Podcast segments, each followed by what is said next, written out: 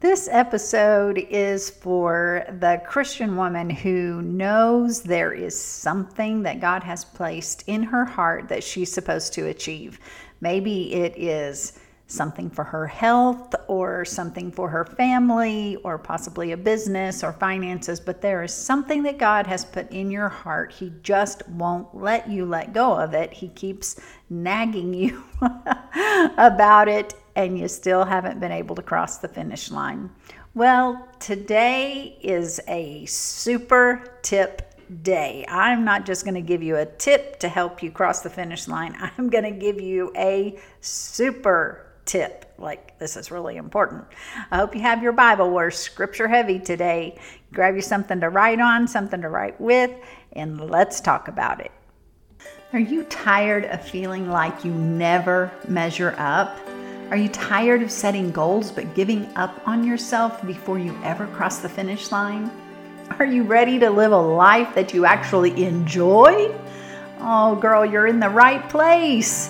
Are you ready to experience confidence like you never have before? You are in the right place. God made you powerful and capable. And if you struggle to see yourself that way, I believe it's because your self image has become distorted. My name is Tina Feamster. I'm a trained and certified Christian self image coach, and God has placed a call on my heart to reach Christian women who struggle with how they see themselves. When you learn the truth about who you are in Him and who He is in you, your whole life will be renewed and improved in a way that only God can orchestrate. I'm going to help you discover the incredible way that God put you together. Settle in, sis, and get cozy. We're going to talk about it. No matter how incapable you feel, and no matter how many times you have failed, if God is with you in an endeavor, you can absolutely do it. I'm not saying it's going to be easy, but I'm saying with Him, all things are possible. We've heard that, right? Weight loss goals, financial goals, business goals, anything that God has put in our hearts to achieve is possible. We've heard this, we know this. So many times it's been preached from the pulpit. But I want us to bring this over into our everyday lives, down into the nitty gritty real stuff that we're dealing with. I want to tell you about my imaginary friend Susie. Let's just say that God placed in her heart the desire to run a marathon. She's not a runner, but this thought about running a marathon just won't leave her mind or her heart. She isn't sure what God is trying to show her or teach her, but she knows it's from Him. It's that same type of knowing she had when the Lord prompted her to take her health journey more seriously. God inspired goals are like that, they just don't go away. Now, listen, God's never called me to run a marathon, and I am so grateful for that. This girl does not run. If you see me running, I promise it's because I'm running either towards something really amazing that you don't want to miss out on, or I'm running for something really terrifying that you want to avoid. So, if I'm running, girl, you better run too. But Susie, on the other hand, is being prompted by God to run. The problem is there are two sides to Susie when it comes to accomplishing a goal. If the territory is familiar and easy, she has no problem making it happen. This side of Susie is the side that gets things done, like cleaning the entire house in a day, no problem. She may not like it, but she knows how to do it. She's familiar with it. This girl can do it cooking the family their favorite meal. It's intensive, it takes so many steps, it takes her a lot of time, but hey, she's on it. She knows what her goal is. She's full of belief, determination, discipline. She's resolute. She's persistent. She's going to get it done. No matter what, start to finish, she's going to cross that finish line. Some of you have tackled big goals with the same determination, the same faith and persistence. But like Susie, Maybe you have another side that shows itself when you're over in unfamiliar territory. And when God calls you out of your comfort zone to do something that you have never done before, it's unfamiliar. when the goal is more challenging, doubt and resistance creep in, and you lose sight of your goal. You start making excuses, and it isn't that you expected it to be easy, you just didn't expect it to be so hard. And you find yourself folding under the pressure kind of like losing weight after menopause. Lord have mercy. Is this new territory or what? Some of you girls know what I mean. When it gets challenging and we start struggling, we stop. And people who quit, you know, they never cross the finish line. And if we're going to break the tape and accomplish some of these things that God has put in our hearts, we're going to have to turn stops into pauses and rest and gather ourselves and go at it again. So stops just become rest stops, they don't become quits. We're going to get back to Susie in just a minute, but I want to share something Holy Spirit spoke to me a couple of years ago. I was driving home to Oklahoma from 29 Palms, California, where I had been to visit my daughter, my son in law, and my grandbaby. And that drive takes me about 22 ish hours from their front porch to mine. I'm not one of those people that stops and spends the night. Uh uh No, I get up early in the morning, throw my hair in a bun, throw the shoes on, brush my teeth, and in the car I go. And I drive straight through until I land in my own bed. And because I'm traveling alone, I got to do things to keep me awake, right? So I fill the time by listening to music and podcasts and true crime documentaries the entire way. I drink a lot of coffee and I eat a lot of Reese's Pieces too, I have to admit it. Caffeine, sugar, Jesus. That's how I do it. Two or three hours from home on this particular trip, out of nowhere, the Lord interrupted an episode of Forensic Files that I was listening to, and He said these words Heal the divided mind. It was so clear and direct. Heal the divided mind. Now, I had never heard that phrase before, and honestly, I sat there going, What in the world is he trying to say to me? So, when I got back home, I spent some time, and I've continued to spend time in this particular area. In my and in my quest to gain some insight, I began to study the book of James. And at that time, it was the only place in the Bible that I knew of that talked about a divided mind. James 1 8 says, If any of you lacks wisdom, you should ask God, who gives generously to all without finding fault, and it will be given to you. But when you ask, you must believe and not doubt, because the one who doubts is like a wave of the sea, blown and tossed by the wind. That person should not expect to receive anything from the Lord. Such a person is double minded and unstable in all they do. This was as close as I could get to a divided mind in the Bible. I just couldn't find anything else. This was the only thing I was familiar with. So I began to study it, and a person that's double minded has a mind that's divided. It isn't a determined mind, it's a mind that is subject to pressures that come and it's going to go in the direction the pressure pushes. This person lives one life for themselves and one life for God. And Revelations chapter 3, verses 15 through 16 calls that being lukewarm, and God's not a fan of lukewarm. he wants us to choose, He wants us to be single minded and focused no matter what comes. Think about a wave. Waves do not have the power to resist they yield to any pressure that they encounter. We have to learn to resist pressure that is applied to us.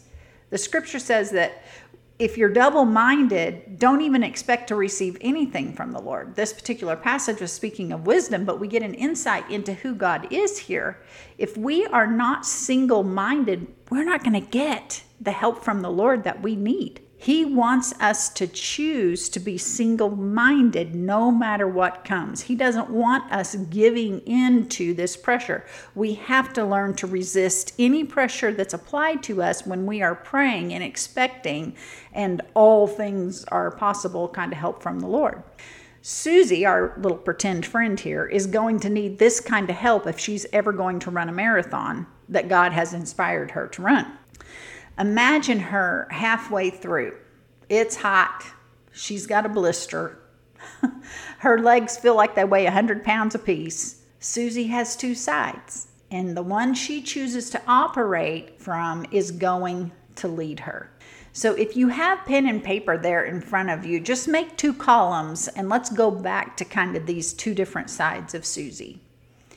The single minded side of her believes, it's determined, it's disciplined, it's resolute, it's persistent, and it's focused on her goal.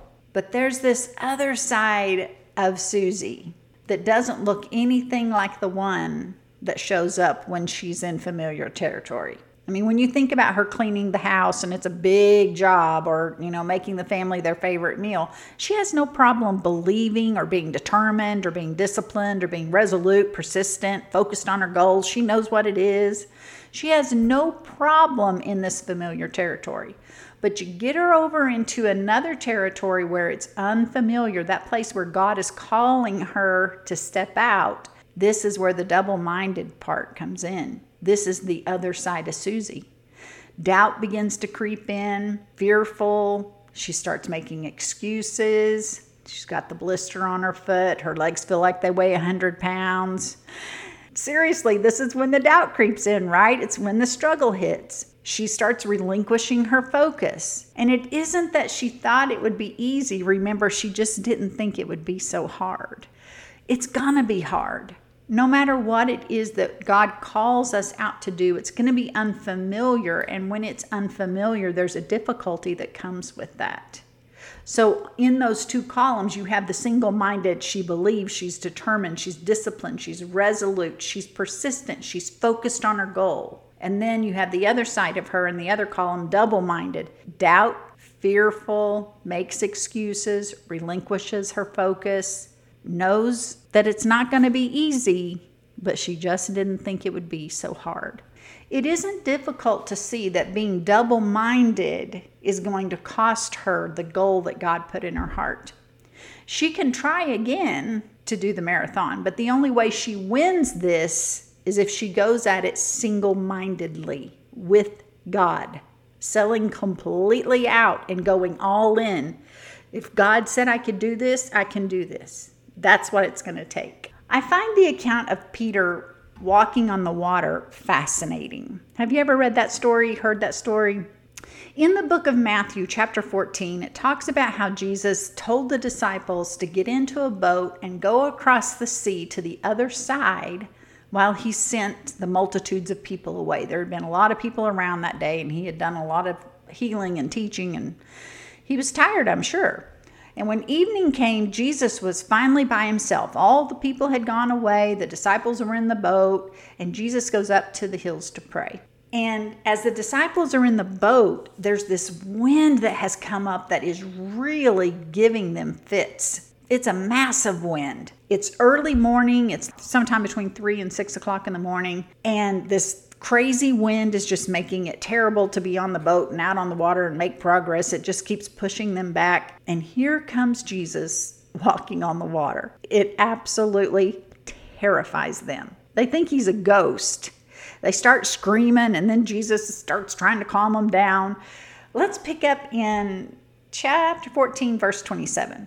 It says, But Jesus immediately said to them, Take courage, it is I don't be afraid. And here comes Peter. Peter says, Lord, if it's you, tell me to come out to you on the water. And Jesus replies and says, Come. Then Peter got down out of the boat and walked on the water and came toward Jesus. Y'all, the struggle hasn't hit yet. But when he saw the wind, see, throwing your foot out over the edge of the boat is a lot easier than maintaining your faith in the middle of the wind. When he saw the wind, he was afraid and beginning to sink, cried out, Lord, save me. Immediately, Jesus reached out his hand and caught him. You of little faith, he said, why did you doubt? Now, it's beautiful that Jesus saved him even when he lost his his focus and his faith. His, he had, he had little faith to exercise. His faith wasn't mature yet. When he began to sink, it's beautiful that Jesus rescued him. That gives me a lot of hope, y'all.